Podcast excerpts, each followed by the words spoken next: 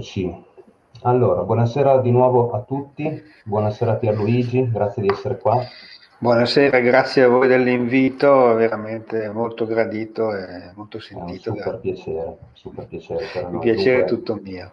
Grazie. Stasera parliamo con Pierluigi di Riti Egizi. Due parole su Pierluigi prima di iniziare. Appunto, Pierluigi Pedersini è di professione chirurgo, pediatra, ricercatore, studioso di dottrine esoteriche e ordini iniziatici ed esperto soprattutto di massoneria egizia, e ha da poco pubblicato per Tiferet edizioni Il diadema dei saggi o dimostrazione sulla natura inferiore. Grazie ancora Pierluigi, grazie a tutti voi che siete già connessi, siete già un centinaio, mi fa veramente estremamente piacere. Parlaci un po' appunto del Riti Egizi, cosa ci puoi dire a riguardo? Ma guarda, questa conversazione ovviamente non potrà assolutamente essere esaustiva, nel senso che parleremo di alcuni argomenti, ma la massoneria egizia e i riti egizi sono veramente una miniera di informazioni e di notizie spesso complesse che meriterebbero un ciclo di conferenze. Comunque stasera cercheremo di dare un'idea a tutti di quello che sono i riti egizi, le loro origini, i presupposti e anche altre informazioni che credo possano essere interessanti per tutti.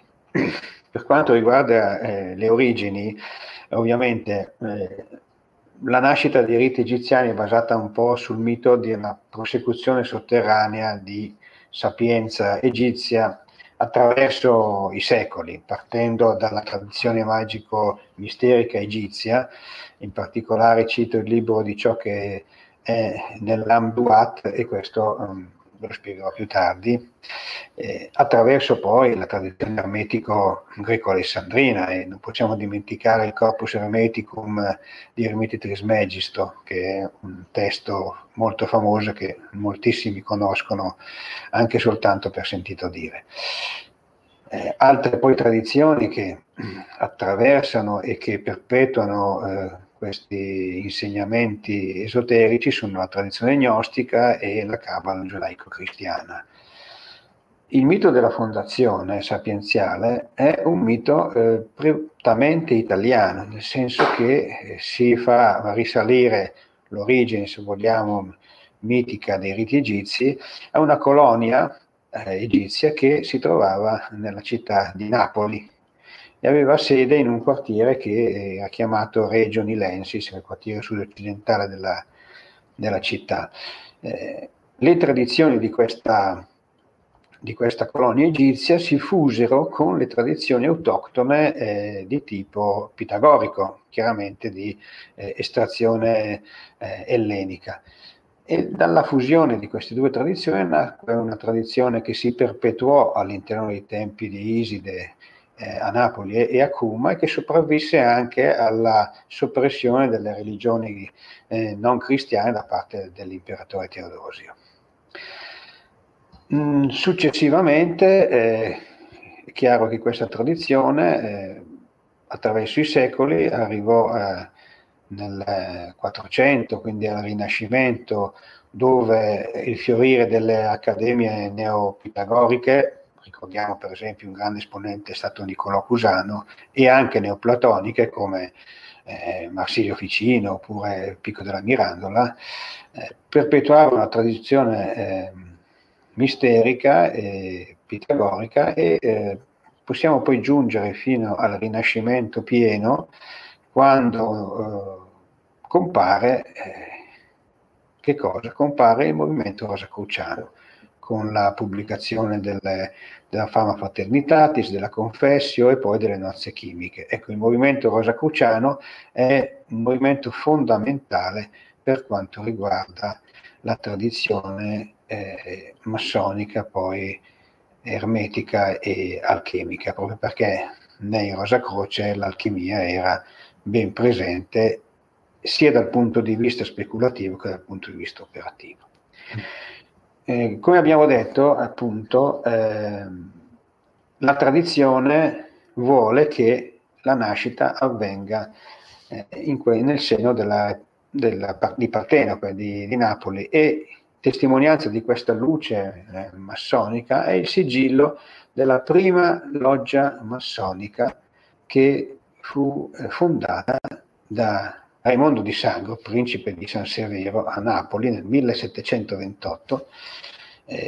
Da questo personaggio eclettico, un personaggio straordinario, alchimista, ermetista, studioso di scienza, studioso di medicina, letterato, scrittore, addirittura militare e costruttore di opere militari, che appunto fondò questa loggia e, come potete vedere, il sigillo per la prima volta forse nella storia della massoneria compaiono simboli legati all'antico Egitto: la piramide, la sfinge, la luna, le colonne, il sole, che così splendente non può che far ricordare Ra, il dio sole. Da Napoli abbiamo alcuni, chiamiamoli così, padri della massoneria egizia. Abbiamo Raimondo di Sangro, come ho detto prima, che dopo aver fondato la loggia La Perfetta Unione nel 1728, nel 1747 fondò anche un rito che comincia a diffondere quel nome molto famoso che sarà Misraim. Misraim, ricordiamo, che è il plurale dell'ebraico Egitto, quindi gli Egitti, se vogliamo, o gli egiziani. Egli fondò appunto l'Anticus Ordo Egipti, Misraim Seu Egipti, dove chiaramente portò avanti la tradizione ermetico-alchemica, oltre che quella rosa crociana.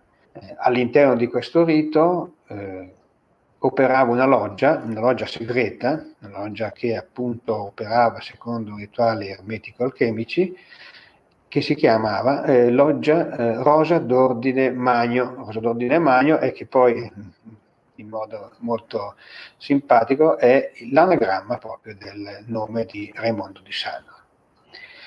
A questo straordinario personaggio se ne aggiungono altri due, che sono Luigi d'Aquino di Caramanico, che era principe di Caramanico e cugino di Raimondo, e con lui Cagliostro. Cagliostro, che è una figura emblematica e molto interessante. Entrambi si trovarono a lavorare in una loggia maltese che appunto praticava rituali con valenza ermetica ed alchemica, la loggia Discrezione ed Armonia, e da questa loggia portarono i rituali a Napoli. Nella fattispecie Luigi d'Aquino sembra che portasse addirittura gli Arcana Arcanorum, che erano questa somma di sapienza ermetica che rappresentava un po', diciamo così, il fine ultimo e l'ultima stazione del perfezionamento iniziatico. Una nota interessante è che Luigi d'Aquino di Caramanico era il maestro di Cagliostro, e il suo Hieronimo, che è Altotas, ricordava assolutamente la tradizione egizia, in quanto Michele Vicchio, nel suo libro La confraternita dei Dodici, che è un libro molto interessante sulla massoneria napoletana del Settecento, appunto riferisce che Altotas era semplicemente l'acronimo di Aquino Luigi Tot Alto Sacerdote, e quindi questo vuol dire che Luigi d'Aquino di Caramanico si interessava di tradizione egizia, tradizione ermetica, e che questo dava ragione del fatto che lui avesse potuto portare gli Arcana Arcanorum a Napoli. Cagliostro poi, come sappiamo tutti, nel 1778 fondò il rito egiziano e, dietro la spinta dei suoi discepoli, a Lione nel 1784 fondò la loggia Saggezza Trionfante, che era la loggia madre del suo rito. Sembra poi che avesse portato gli Arcana Arcanorum anche a Venezia, all'interno di alcune logge misramitiche, verso il 1788, e in questo modo avesse dato origine al rito egizio di Misraim di Venezia. Negli stessi anni Filalete Abraham, che è il conte Tassoni di Modena, sempre all'interno di alcune logge misraimitiche, fondò l'ordine orientale di Misraim di Venezia, che pare però non avesse gli Arcana Arcanorum, la scala di Napoli, di Cagliostro e di De Sangro. Questo rito è ufficialmente considerato la prima apparizione del Misraim in Italia, anche se in realtà, come abbiamo visto, le radici sono ben più lontane. Si parla di rito di Misraim, si parla di rito di Memphis, oggigiorno si parla di rito di Memphis-Misraim o Misraim-Memphis. Ecco, quindi qui vediamo rapidamente le tappe di nascita di questi due riti. Il rito di Misraim l'abbiamo già visto con Raimondo di Sangro, Cagliostro, Abraham, poi ancora con l'Échangeur a Milano nell'805, che cercò di mettere un po' di ordine nel rito del Misraim nascente, e poi con il gran capitolo del Misraim dei Fratelli Bedaridi. Fratelli Bedaridi, iniziati in Italia, pare addirittura del maestro venerabile Palomba, sempre a Napoli, portarono poi il rito di Misraim a Parigi nel 1813-14 e lo snaturarono un po' della sua origine ermetico-alchemica, perché essendo ebrei introdussero all'interno dei rituali degli elementi cabalistici, che in realtà c'entravano un po' poco con l'intenzione originaria del Misraim. Per quanto riguarda il rito di Memphis, invece, ricordiamo soltanto Samuel Onis e Marconis de Nègre padre, che iniziati in due logge in Egitto, mentre erano ufficiali bonapartiani, tornati poi in Francia, fondarono nel 1815 a Montauban la Gran Loggia dei Discepoli di Memphis, che però l'anno dopo fu messa in sonno. Circa 25 anni dopo, il figlio di Marconis de Nègre, Jean-Étienne Marconis de Nègre, nell'839, invece fondò il sovrano Gran Santuario del Memphis, e da lì il Memphis ebbe invece una buona fortuna con alterne vicende. Giungiamo poi al 1881, quando Giuseppe Garibaldi, che era stato nominato forse per motivi politici gran Ierofante mondiale, unificò i due riti, che quindi divennero il rito di Memphis e Misraim. Con la storia mi fermo qui, perché poi ci sarebbero da dire tante cose. Tanti sono stati i protagonisti, da Yarker, da Theodore Royce, da Gérard Dencost, cioè Papus, poi passando per Teder, Bricaud, Chevillon, Dupont, Ambelen e così via dicendo. Però purtroppo durante la storia di questi riti si sono verificate un po' di vicende spiacevoli tra espulsioni, radiazioni, autonomine, e quindi insomma credo che la cosa fondamentale sia quella di conoscere le origini, proprio per capire dove è nato il rito di Memphis e il rito di Misraim e quali sono i presupposti che l'hanno poi permesso di continuare nei secoli. Certo. Certo. Bene, grazie per Luigi per questa prima introduzione. Partirei con la prima domanda che abbiamo, che è la seguente. La simbologia che troviamo all'interno del Tempio e della ritualità legata ai riti egizi, in che modo si rapporta con le conoscenze dell'Antico Egitto? Ma guarda, in realtà sì, esistono simboli all'interno delle logge, all'interno delle camere rituali. Se vogliamo, ci sono alcuni aspetti che possono essere così presi in considerazione. In realtà dell'antico Egitto, per esempio, sono ben presenti le figure di Osiride, di Iside e di Horus. Esattamente. In che misura?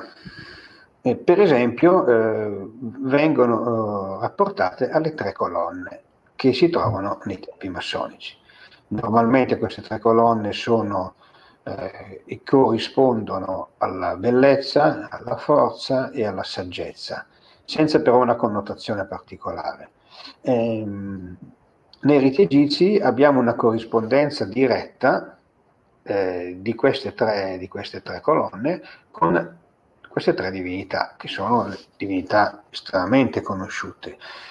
Osiride, che cosa rappresenta? Osiride sappiamo che è il dio dell'oltretomba, così è diventato nel momento in cui poi è stato ricostituito il suo corpo dopo lo smembramento da parte del fratello Set, dio dell'oltretomba. Dal punto di vista di archetipo esoterico è il re, il sacerdote, il padre, e quindi ha questo aspetto di stabilità, per cui stabilità e saggezza possono essere considerate benissimo due sinonimi. Oltretutto, dal punto di vista del concetto di stabilità, Osiride può anche essere considerato come il simbolo della colonna di centro dell'albero sefirotico, la colonna retta da Tiferet, che è appunto la colonna della stabilità e dell'equilibrio. Poi abbiamo per esempio Osiride, che chiaramente è la dea della magia, della guarigione, della fertilità, è una sacerdotessa, madre protettrice, e quindi si configura un po' come il pilastro della bellezza. Bellezza intesa non soltanto come bellezza chiaramente estetica e fisica, ma come bellezza spirituale, tant'è che possiamo considerarla, paragonandola al pilastro destro dell'albero sefirotico, cioè della grazia retta da Djed. E ancora Horus, il dio della guerra, il dio del cielo, il dio vendicatore e protettore, non può che farsi datore della forza, quindi la terza colonna è la colonna di Horus, la colonna della forza, e corrisponde anche al pilastro sinistro dell'albero sefirotico, il pilastro della forza retto da Geburah. Queste tre divinità entrano poi anche nell'ambito rituale quando vengono invocate durante i lavori, proprio per l'aspetto esoterico e l'aspetto simbolico che rappresentano, e che è quello che abbiamo citato poco fa. Bene, ottimo. Passerei a quella che è la seconda domanda, che è appunto la seguente. C'è un aspetto pratico legato ad esempio ad invocazioni o a strumenti particolari che fanno riferimento alla parte sacerdotale dell'Antico Egitto, o sono solo simboli ripresi per veicolare un certo messaggio?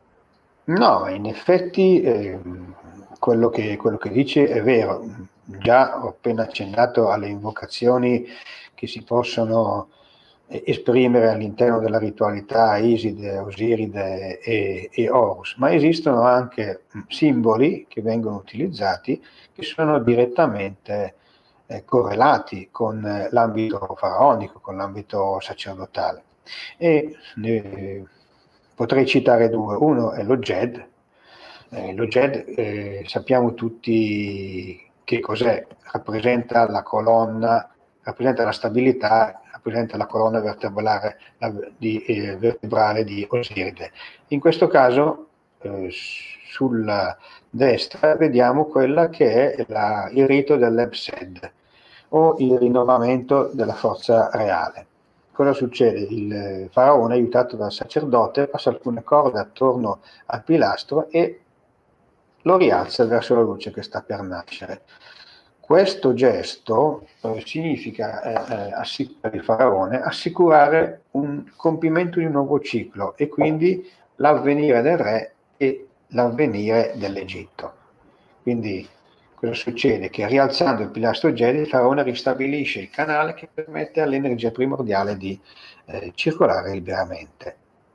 Ora, questo atto viene anche ripetuto dal venerabile maestro.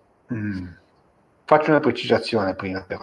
Io sto parlando di alcune cerimonie, di alcuni rituali che non hanno una valenza universale, ovvero non in tutti i riti, non in tutte le ritualità vengono espressi e vengono eseguiti gli stessi gesti o utilizzati gli stessi rituali. Quindi io parlo di una, diciamo così, una particolare realtà, non parlo della realtà universale, perché i riti egizi sono tanti, le filiazioni sono tante e tante sono le tradizioni che vengono trasmesse attraverso questi riti, quindi non esiste una univocità di lavoro, quindi non si può generalizzare. Quello che dico può valere in un certo ambito ma può non valere in un altro, ecco. Fermo restando questo, stavo dicendo che il venerabile maestro cosa fa? All'inizio dei lavori raddrizza il pilastro Djed che è alla sua sinistra. Questo cosa significa? Significa esattamente la stessa cosa, cioè significa iniziare un nuovo ciclo e assicurare la stabilità, assicurare la buona riuscita dei lavori insieme ai fratelli e alle sorelle, e soprattutto esprimendo questo gesto richiama alla verticalità, ovvero alla premessa che lo spirito deve dominare sulla materia, che è fondamentale per la buona riuscita dei lavori massonici. L'altro simbolo che è molto interessante è quello del Naos. Che cos'è il Naos? Vedete sulla sinistra la rappresentazione di un naos, di un tempio, e sulla destra quello che viene utilizzato durante i rituali. Il naos presso gli antichi era una specie di baule utilizzato per il culto, si trovava all'interno del tempio del dio, era una specie di tabernacolo ante litteram se vogliamo, e all'interno o al di sopra di questo tabernacolo veniva collocata l'immagine del dio o i suoi simboli sacri. Il naos era considerato come l'immagine del firmamento, tant'è che quando si effettuava la cerimonia di apertura della porta il sacerdote esprimeva le seguenti parole, diceva: essa apre le porte del cielo. Oggi fattivamente lo utilizziamo come altare, altare dove si deposita, dove si poggia il fuoco sacro, e dal punto di vista simbolico è molto interessante perché ha un rapporto matematico di 3,5,7. Nella base è presente un supporto circolare, il supporto circolare non avendo né inizio né fine corrisponde all'essere supremo, al sublime architetto dei mondi, al grande architetto dell'universo, come vogliamo chiamarlo.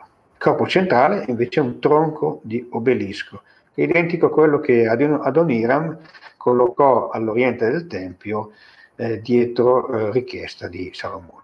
Mentre in alto si trova un triangolo che ha il vertice verso occidente. Questo sta a significare che la luce che promana dall'oriente si dirige verso occidente e quindi si diffonde a tutta la loggia. Ed è la luce chiaramente che viene rappresentata dal venerabile maestro. Ottimo, grazie, molto interessante appunto vedere come le simbologie si ripercuotono inevitabilmente nel corso della storia. Certo. La prossima domanda, dunque passiamo alla prossima. All'interno di quelli che sono i riti egizi, oltre al perfezionamento morale dell'individuo, vi è anche un aspetto legato alle divinità antiche, l'egregore a cui ci si collega, qualcosa che ha a che fare proprio effettivamente con l'antico Egitto.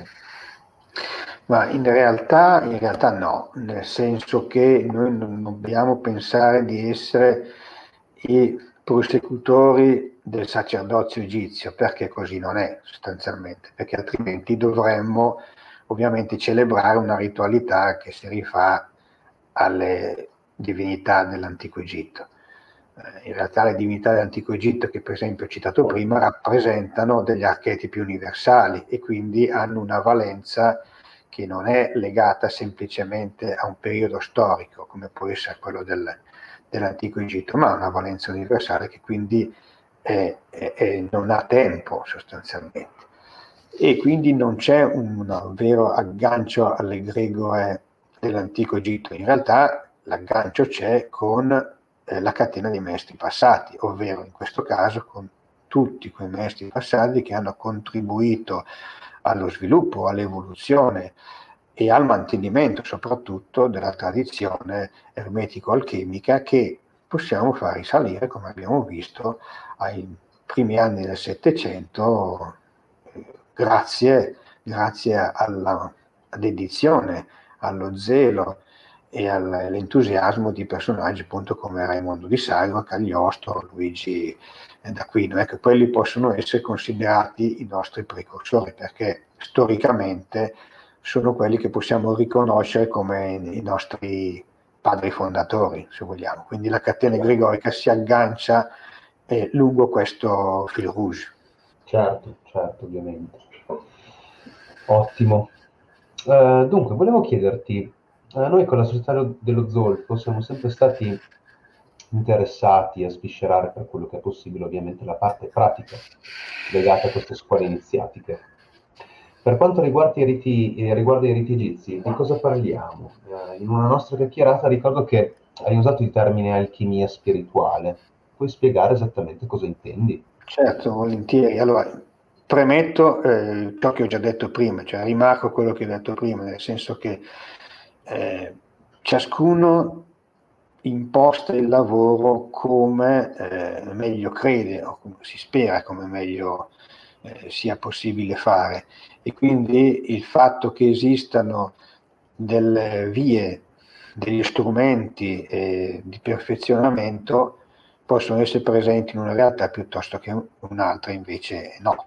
E quindi io ho parlato di alchimia spirituale perché questo è un argomento che mi è sempre stato a cuore, che ho cercato di sviluppare anche dal punto di vista pratico e non soltanto teorico, proprio perché viene da un'intuizione lontana.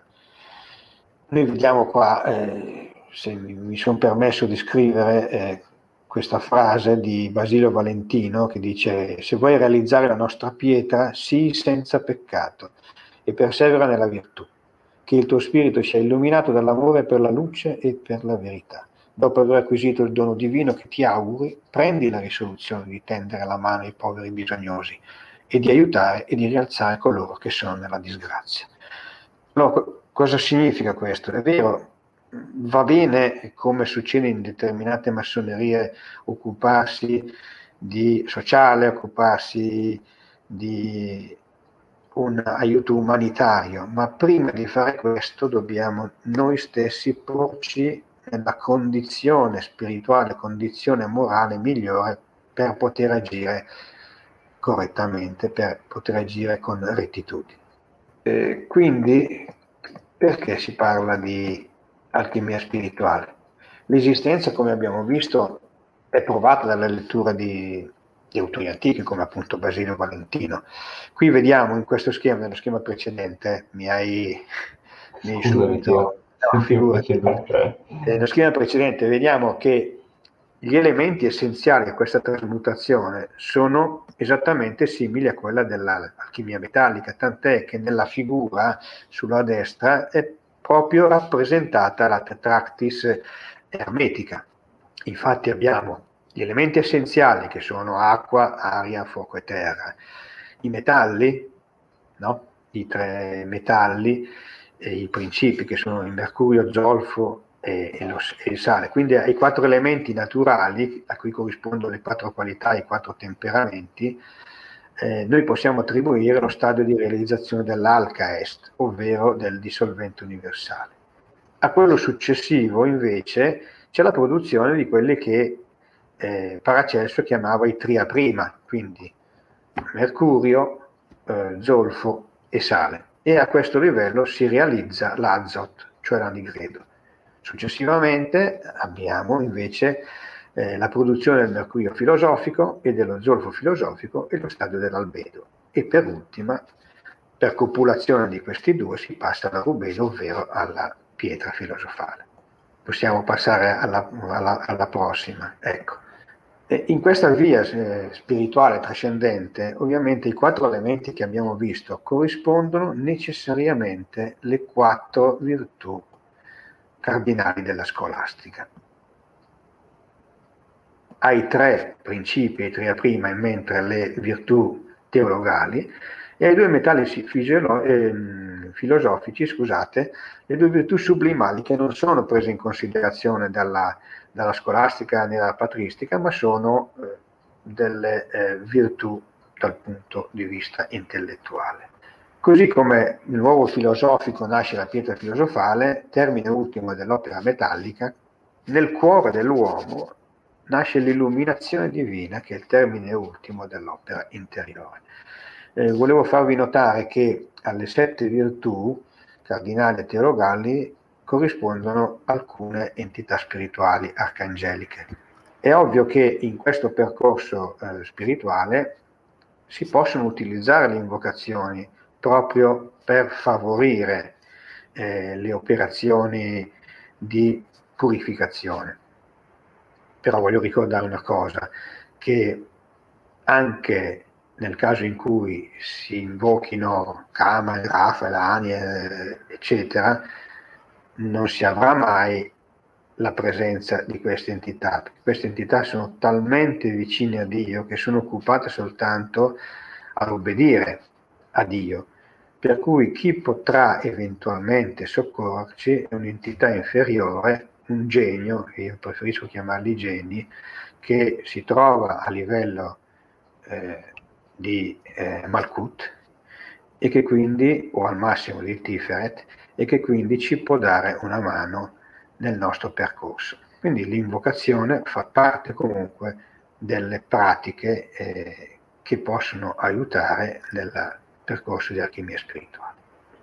Andando avanti, è chiaro che il primo stadio è quello della putrefazione, che è necessaria per poter progredire. La putrefazione che è simboleggiata in alchimia dal caput corvi.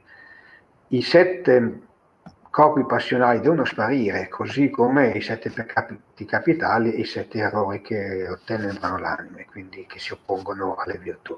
Quindi è fondamentale che, come abbiamo visto, come vediamo in questa diapositiva, da una parte abbiamo i vizi, abbiamo i peccati e i vizi che corrispondono esattamente alle virtù. E quindi, come si vede dall'andamento, il peccato va verso il basso, la virtù verso l'alto. In questo equilibrio bisogna riuscire a eliminare o comunque limitare i danni che ci provocano i vizi e i peccati per poterci elevare attraverso le virtù. Quindi la putrefazione in che cosa consiste? Nella mortificazione dei sensi e nella limitazione dei 7 peccati capitali. La mortificazione chiaramente deve abbracciare sia l'attività fisica che quella psichica, quindi sia il corpo che l'anima, perché anche se quella che pecca in realtà è la volontà, essa comunque agisce attraverso il corpo con i sensi esteriori e l'anima con quelli interiori. Lo stesso processo deve avvenire con i peccati e i vizi ad essi correlati. Ricordiamoci per esempio di Dante della Divina Commedia. Dante deve passare nell'inferno, attraversare il purgatorio e poi soltanto in questo modo può iniziare il cammino verso la luce nel paradiso. Quindi se noi pensiamo appunto ai sensi e ai peccati capitali, vediamo che il percorso dantesco è esattamente quello, che attraverso la mortificazione dei sensi, attraverso l'eliminazione dei vizi, si può giungere ad uno stadio tale per cui è possibile iniziare la salita verso la luce. Cioè non possiamo pensare di salire verso la luce se non abbiamo fatto piazza pulita di ciò che in massoneria in generale si chiamano i metalli. La progressione verso l'alto avviene soltanto dopo che si è terminato questo stadio, che è lo stadio poi del vitriol, che chiaramente possiamo vedere successivamente. Ecco, se noi ricordiamo il simbolismo della Sfinge alessandrina, la Sfinge alessandrina è formata da 4 elementi: il viso e il petto di uomo, le ali d'aquila, i fianchi di toro e il corpo di leone. E qui c'è una chiara corrispondenza sia con gli elementi ma soprattutto con che cosa? Con l'atteggiamento dell'iniziato, il sapere, il volere, l'osare e il tacere. Sono fondamentali questi, e ad essi corrispondono alcune azioni che l'iniziato deve intraprendere se vuole ovviamente progredire in questa purificazione dello spirito, che sono l'isolamento, il digiuno, la veglia e il silenzio. Il silenzio che può essere sia della lingua ma anche del cuore, non è soltanto fisico ma è anche psichico. La veglia può essere anch'essa dell'occhio e del cuore. L'isolamento serve per evitare il male degli uomini e per gli uomini. E se pensiamo al digiuno, se pensiamo a ciò che Gesù Cristo ha fatto durante i 40 giorni trascorsi nel deserto, in cui attraverso il digiuno e il pentimento riesce a evitare e sconfiggere le insidie del male. Quindi se noi pensiamo a queste diciamo così azioni che l'iniziato deve fare, che capiamo qual è il percorso da seguire. Nella veglia poi è fondamentale, che cosa? È fondamentale la pratica della meditazione. Nella veglia la meditazione è fondamentale, come anche la preghiera e quindi anche l'invocazione. Quindi da uno stato di attività psichica e fisica si possono, attraverso azioni come la preghiera, come la meditazione, come l'invocazione, attivare energie superiori, energie dei piani sottili, che possono chiaramente sostenerci in questo percorso. E quindi vediamo qui poi alla fine qual è il sunto degli elementi della grande opera alchemica di tipo spirituale, in cui vediamo che la temperanza ottiene il dono del timore attraverso l'isolamento, che corrisponde all'acqua dei filosofi; la giustizia ottiene il dono della pietà attraverso il digiuno; la forza il dono del coraggio attraverso la veglia, la preghiera, l'invocazione, e così via, fino a raggiungere che cosa? A raggiungere lo stadio dell'intelligenza e della saggezza, che hanno la possibilità di ricevere l'integrità e la grazia. Integrità e grazia che comportano il privilegio della immortalità del corpo e dell'unione col divino e la sua discesa in noi. E per fine ultimo, ovviamente, l'illuminazione divina, che corrisponde alla pietra filosofale.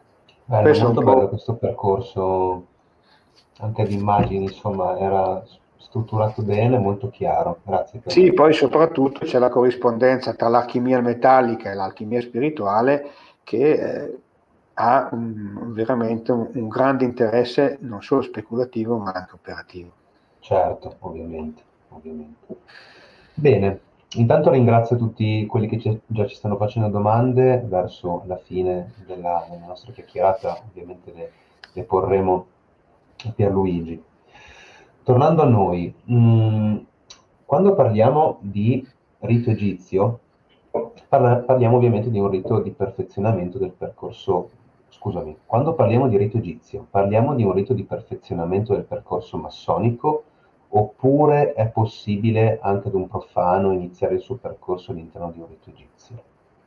No, assolutamente sì. In realtà esistono entrambe le situazioni in cui il percorso non inizia nei primi tre gradi, ma inizia in quelli che si chiamano alti gradi o gradi superiori, mentre altre realtà hanno la possibilità di iniziare il percorso già dal primo grado, dal grado di apprendista. È ovvio che è assolutamente preferibile questa seconda possibilità, proprio perché è un po', limitativo iniziare un percorso con un approccio diverso, per poi ritrovarsi in una situazione in cui l'approccio spirituale, l'approccio operativo è completamente diverso. Per cui è chiaro che conviene è che il profano che fa domanda inizi il proprio percorso proprio dalla base, perché soltanto così può riuscire ad avere elementi tali che gli permettono di proseguire poi nel percorso iniziatico secondo principi ben precisi, che sono diversi chiaramente da rito, non so, sono diversi dallo scozzese rispetto all'egizio, rispetto al rito filosofico, rispetto al rito noachita e tutti i riti che possiamo trovare a disposizione nel panorama massonico. E comunque chiunque può accedere, chiaramente. Bene, grazie. Quali sono le differenze basilari tra il rito egizio e il rito scozzese antico ed accettato? Cioè, è solo una questione di riferimenti culturali o cambia anche la ritualità interna? Vorrei che ci parlassi anche un po' per quanto riguarda il fine dei due rituali. Ma in realtà, allora, io premetto una cosa, per quel che io penso e che io credo, io ho sempre vissuto così, tutti i riti hanno pari dignità. Nel senso, non esiste un rito migliore, un rito peggiore, un rito più figo, un rito meno figo. Tutti i riti hanno pari dignità perché sono diversi tra di loro, quindi hanno fini, hanno obiettivi, hanno presupposti diversi e io credo che ciascuno di noi si debba avvicinare alla realtà che gli è più congeniale, che sente più vicina al proprio essere, al proprio modo di vedere la vita e di vedere la propria esperienza umana. Sono sicuramente diversi per certi versi, scusate il gioco di parole. In realtà, se noi andiamo a vedere nel rito di Memphis del 1839, vediamo che i primi 34 gradi sono praticamente gli stessi del rito scozzese, ma non perché si siano copiati, perché semplicemente all'epoca il rito scozzese, antico accettato, e il rito egizio cercavano un po' di raccogliere i rituali di altre realtà, magari di spessore inferiore, cioè anche dal punto di vista numerico, dal punto di vista della diffusione, e di diciamo così, prenderli e in modo da strutturarli, ecco, in modo da strutturarli in un rito più ampio come per esempio quello scozzese di 33 gradi piuttosto che in 95. E quindi si sono trovati a prendere gradi simili e a utilizzarli nella stessa scala rituale. Quindi non è che si sono copiati, ma semplicemente questi erano i rituali sulla piazza e questi loro hanno preso per cercare di strutturare in un certo modo la loro scala graduale.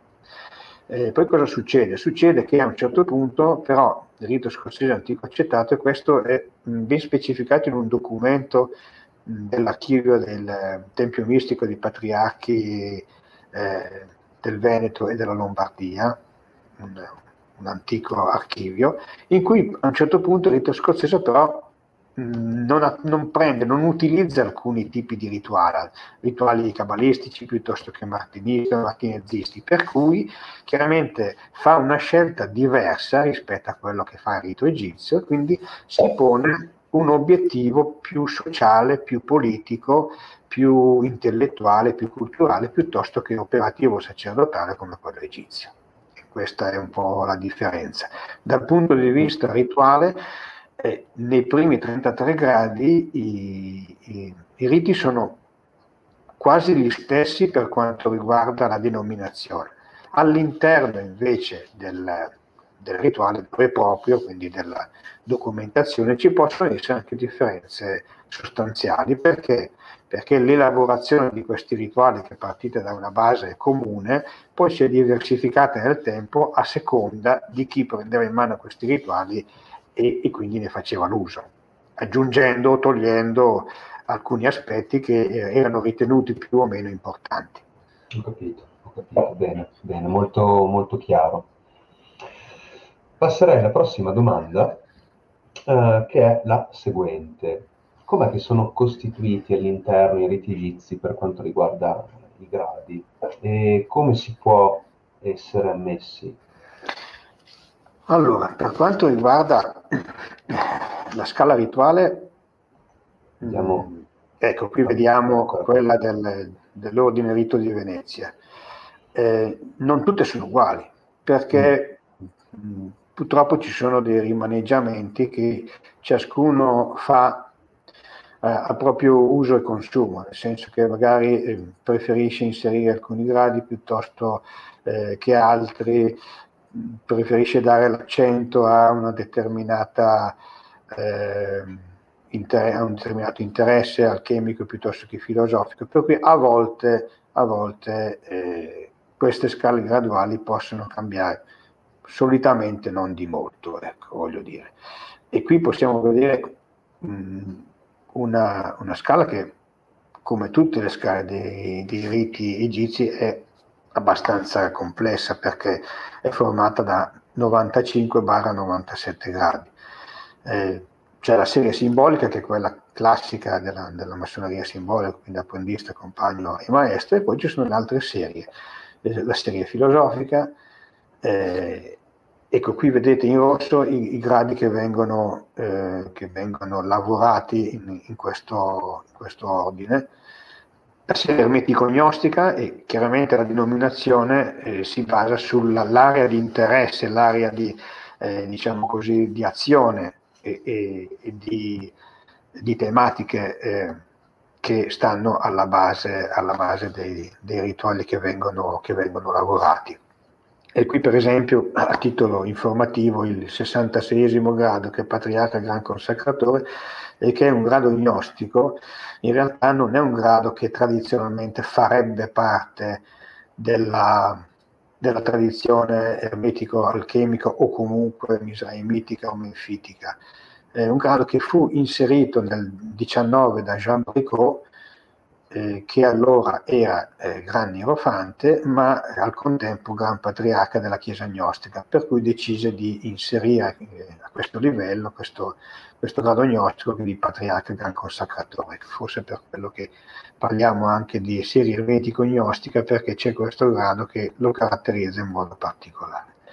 Poi abbiamo ovviamente, andando avanti, la comparsa degli Arcana Arcanorum, all'87, 88, 89 e 90 grado, e successivamente quelli che sono la serie mistica, che corrisponde ai gradi, diciamo così, di controllo, di organizzazione del rito, che sono il Gran Tribunale, che ha una sua valenza di tipo giuridico, e i grandi templi mistici, dal 92° al 95° grado, e poi alla fine ci sono i due gradi, diciamo così, apicali, che sono grado di interesse nazionale e grado di interesse generale.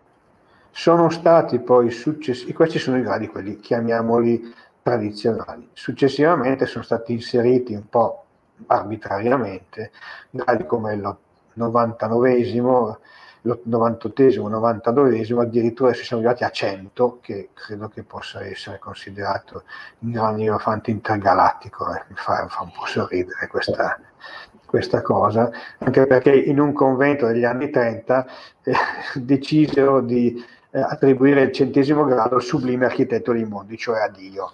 Quindi fu una cosa un po' abbastanza curiosa, che chiaramente non ebbe seguito. Bene, grazie mille anche per le slide. In questo caso sono effettivamente parecchio esplicative, ecco, per affrontare questi argomenti, nel momento in cui ci sono una marea di gradi anche. Sì, ma sì, però ma non sarebbe nemmeno umanamente possibile lavorarli tutti, anche perché il tempo veramente non lo permette. Forse nel Settecento, quando la maggior parte dei massoni era nobile, possedeva palazzi dove potersi anche riunire e non aveva grossi grattacapi dal punto di vista economico, probabilmente riuscivano a lavorare più tranquillamente, più frequentemente di quanto non sia possibile oggi, insomma, perché effettivamente non è assolutamente facile questa cosa. Bene, allora io passerei con qualche domanda dal pubblico. Tra l'altro continuo ad invitarvi a farne, è arrivato il momento, adesso andrò a riprendere quelle che ci sono già state fatte durante la serata. Ringrazio ancora tutti che siete qua a seguirci anche questa sera e partirei da quella che è una domanda diciamo leggera, giusto per aprire appunto la sezione domande dal pubblico. La Soglia, che ci segue sempre, appunto intanto ci dice interessantissimo, grazie, e ci chiede se ci sono logge operative oggi in Italia per quanto riguarda i riti egizi. Ecco. Sì, beh, in Italia ci sono più riti egizi che operano di varie filiazioni e quindi insomma non c'è che l'imbarazzo della scelta. Io dico sempre però una cosa, mi raccomando, scegliete ciò che illumina e non ciò che luccica. Quindi ciò che brilla. Questo è un grande consiglio, anche perché in Italia so che magari a differenza di altri paesi ci sono tantissime logge. Ovviamente le riconosciute, se vogliamo, sono poche, però sono veramente tante, quindi è facile anche, se vogliamo, entrare, tra virgolette, in quella sbagliata, ecco, diciamo così. Sì, il rischio c'è, in effetti. Ma soprattutto tutto, non è che qualcosa che appartiene alla massoneria e basta. Cioè. Il grosso rischio, sai qual è? È quello della delusione. Nel senso che una persona magari che ha un grande entusiasmo, che ha un grande interesse, che ha una grande voglia di fare, nel momento in cui magari per sfortuna incappa in una realtà sbagliata, poi la delusione può essere talmente grande che questa persona si perde e non continua più un percorso che magari invece in un altro ambiente avrebbe potuto veramente fare con grande beneficio. Ecco, questo voglio dire. Esatto, sì, il discorso del perdersi proprio per, nel senso di rimanerci male, in altre parole, quindi magari mollare un qualcosa semplicemente perché si è in mezzo alle persone sbagliate, ma il fine, anzi l'obiettivo, diciamo, rimane sempre, secondo me, di grande valore, ecco, di grande spessore. Beh, assolutamente sì. Bene. Passerei a una domanda di Natascia che ci chiede, appunto, mentre parlavamo di Iside, Dea potentissima mi richiama le donne, ovviamente, che ruolo hanno avuto nei riti egizi antichi e successivi, se lo hanno avuto, e se no, perché? Beh, assolutamente sì, nell'antico Egitto assolutamente la figura della donna aveva una grande valenza sia dal punto di vista religioso che anche dal punto di vista, se vuoi, politico. Ricordiamo anche una grande regina, la regina Hatshepsut, insomma, che, voglio dire, ha lasciato veramente una traccia importante nella storia. E, per quanto riguarda nella ritualità egizia, assolutamente la donna ha un ruolo assolutamente importantissimo. Se noi pensiamo soltanto alla simbologia, all'interno delle logge abbiamo il sole e la luna. Il sole e la luna vuol dire che non è soltanto il fatto che ciascuno di noi ha una polarità maschile e una polarità femminile, che chiaramente mi sembra abbastanza ovvio anche da pensare, quanto il fatto che sia la donna che l'uomo sono necessari per quanto riguarda il buon funzionamento dell'egregore. Non ci può prescindere dalla presenza sia maschile che femminile, perché entrambi hanno un ruolo ben preciso che non è sovrapponibile, che non è assolutamente interscambiabile. Quindi per il buon funzionamento dei lavori di loggia, quindi dell'egregora, è necessaria la presenza sia dell'uomo che della donna. Questo è almeno il mio pensiero. Insomma, poi esistono massonerie assolutamente maschili che rifiutano la presenza di una donna, però storicamente questo è un errore, anche perché esistono documenti che attestano che già nel 1260 circa, anche nelle logge dei costruttori di cattedrali, che sono gli antesignani della massoneria moderna, le donne erano ammesse e raggiungevano anche la maestria. Quindi storicamente è assolutamente attestato, e quindi non ci si può nemmeno, diciamo così, aggrappare a dire no, nella storia le donne non erano ammesse, perché non è assolutamente vero. Quindi, no, poi in Egitto particolarmente, cioè, certo, credo di essere convinto che tu sia già stata, ma al Museo Egizio di Torino organizzano anche dei veri e propri tour incentrati sul ruolo della donna, sul ruolo del sesso nell'antico Egitto, da un punto di vista sia sociale che rituale. Ho fatto un percorso del genere qualche anno fa ed è interessantissimo e oltretutto disarmante rispetto a quelle che sono, diciamo, le considerazioni moderne secondo certe cose, cioè riguardo certi argomenti, l'importanza della donna che invece viene anche descritta da quelli che sono reperti archeologici che ci parlano appunto del passato dell'Egitto e di quanto la donna avesse un ruolo assolutamente fondamentale. Una cosa che ho trovato interessantissima, nel caso ti consiglio, ecco, da questo punto di vista, di ricercare quelli che sono i percorsi incentrati su questi argomenti sempre al Museo Egizio. Bene, c'è un'altra domanda molto interessante da Mr. Toms, che ci dice: salve a tutti, volevo sapere dal professore se il percorso di studi del gruppo di UR è una formazione iniziatica valida. Grazie mille. Allora, caro Mr. Toms, non ti so rispondere, nel senso che conosco ovviamente il gruppo di UR in maniera molto superficiale e quindi non ti so dire. Per quel che io ne ho sentito, comunque è stata ed è tuttora un gruppo che fa studi seri, e quindi potrebbe anche essere una via iniziatica valida, però non ti so dire più di tanto perché, come ti ripeto, le mie informazioni sono estremamente limitate. Tra l'altro, il gruppo di UR non credo sia legato alla massoneria in nessun modo. No. È possibile che magari, perché in queste realtà iniziatiche esistono delle diciamo così, contaminazioni trasversali, quindi è possibile che qualche componente lo sia, perché di fatto ci può stare, insomma, però ecco, non è strutturato né a rapporti, diciamo così, ufficiali con i gruppi massonici. Ok, bene, bene. Allora, ci sono le ultime due domande che voglio farti. Una in parte l'abbiamo già vista, però c'è un altro punto che invece non abbiamo ancora trattato. Questa arriva da Elsa Sapienza e ci chiede: esistono logge di rito egizio in attività oggi in Italia? L'abbiamo già detto. Se si intrattengono rapporti di fratellanza con logge del Goi?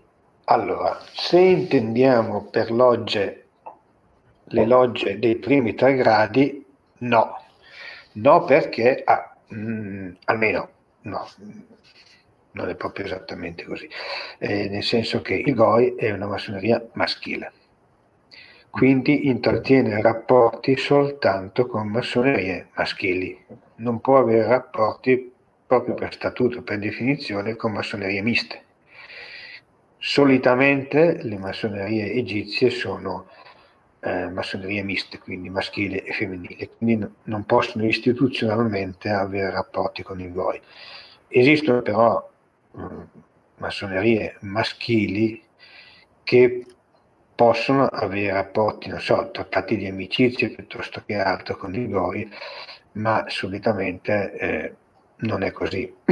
Esiste un rito egizio che è, diciamo così, affiliato al Goi, ma per il fatto che è maschile innanzitutto e per il fatto che non utilizza i primi tre gradi, cioè lascia i primi tre gradi alla massoneria del Goi e poi sviluppa semplicemente gli altri gradi dal quarto grado in poi. E in questo caso è un rito che è accettato e risulta come uno dei riti ufficiali del Goi. Ok, ce n'è arrivata un'altra, forse te ne faccio altre due. Abbiamo questa di Fabrizio Bartoli, che ci chiede: nel papiro di Leida si parla di iniziazione antica che avveniva ad Abido, o Abido, scusatemi, e del titolo di giustificato. Che cosa corrisponde? Allora, Abidos era una delle quattro città sacre in cui avvenivano determinati riti. Conosco anch'io questo papiro e l'ho letto con altri papiri. Non ti so dire che cosa significhi giustificato, nel senso che si sia un termine fine a se stesso oppure legato al fatto che l'iniziato abbia raggiunto o comunque sia considerato sotto un certo aspetto proprio perché ha passato una fase dell'iniziazione. Però ecco, non ti so dire in questo momento, non ti so dare una risposta più precisa. Lo ricordo, ma l'ho letto anni fa, quindi dispiace non poterti essere più preciso.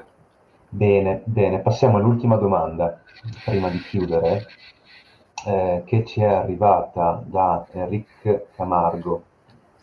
Ci chiede: di solito ci sono dubbi sui lineaggi di rito orientale antico e primitivo di Misraim-Memphis e rito orientale antico e primitivo di Memphis-Misraim.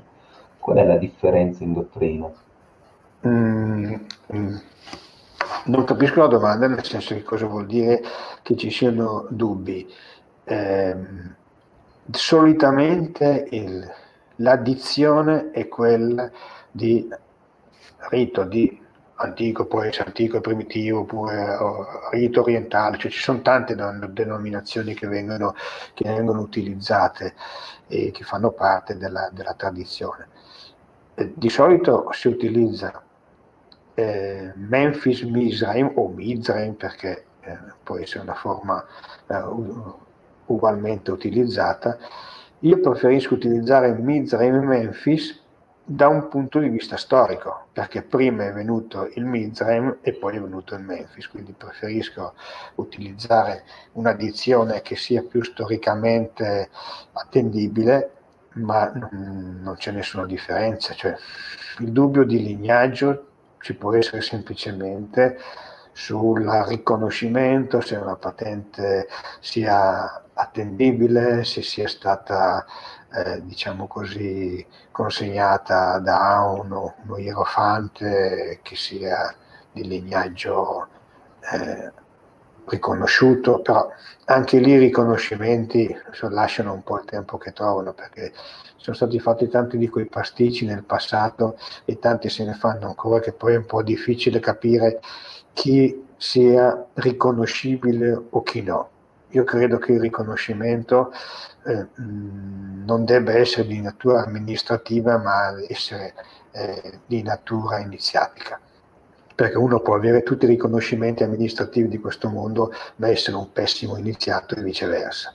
Quindi è vero che ci vuole chiaramente un'attestazione di una certa validità, però poi l'iniziato vero si riconosce dalle azioni e non dalle parole.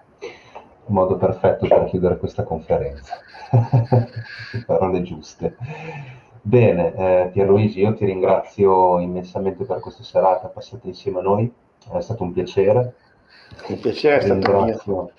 Ma veramente, grazie. Ringrazio tutti quelli che ci hanno seguito, come al solito siete stati tantissimi.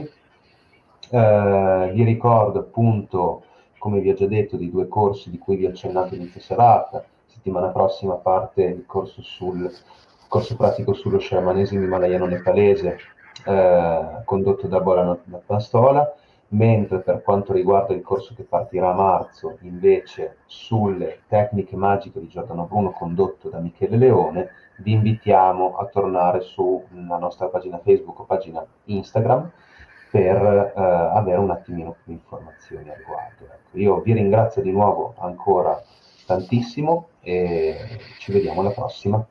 A presto. Posso dire solo una cosa? Certo, no, volevo semplicemente dire che se qualcuno volesse avere informazioni di altro tipo, volesse approfondire determinati argomenti, possono scrivere all'indirizzo di posta elettronica ordine e rito di Venezia@gmail.com ed eventualmente chi si occupa di questa casella di posta elettronica potrà con piacere rispondere alle domande e approfondire determinati argomenti. Ottimo, grazie mille anche per questo. Grazie a voi e Pax Labor. Grazie ancora a tutti. A presto. Buonanotte.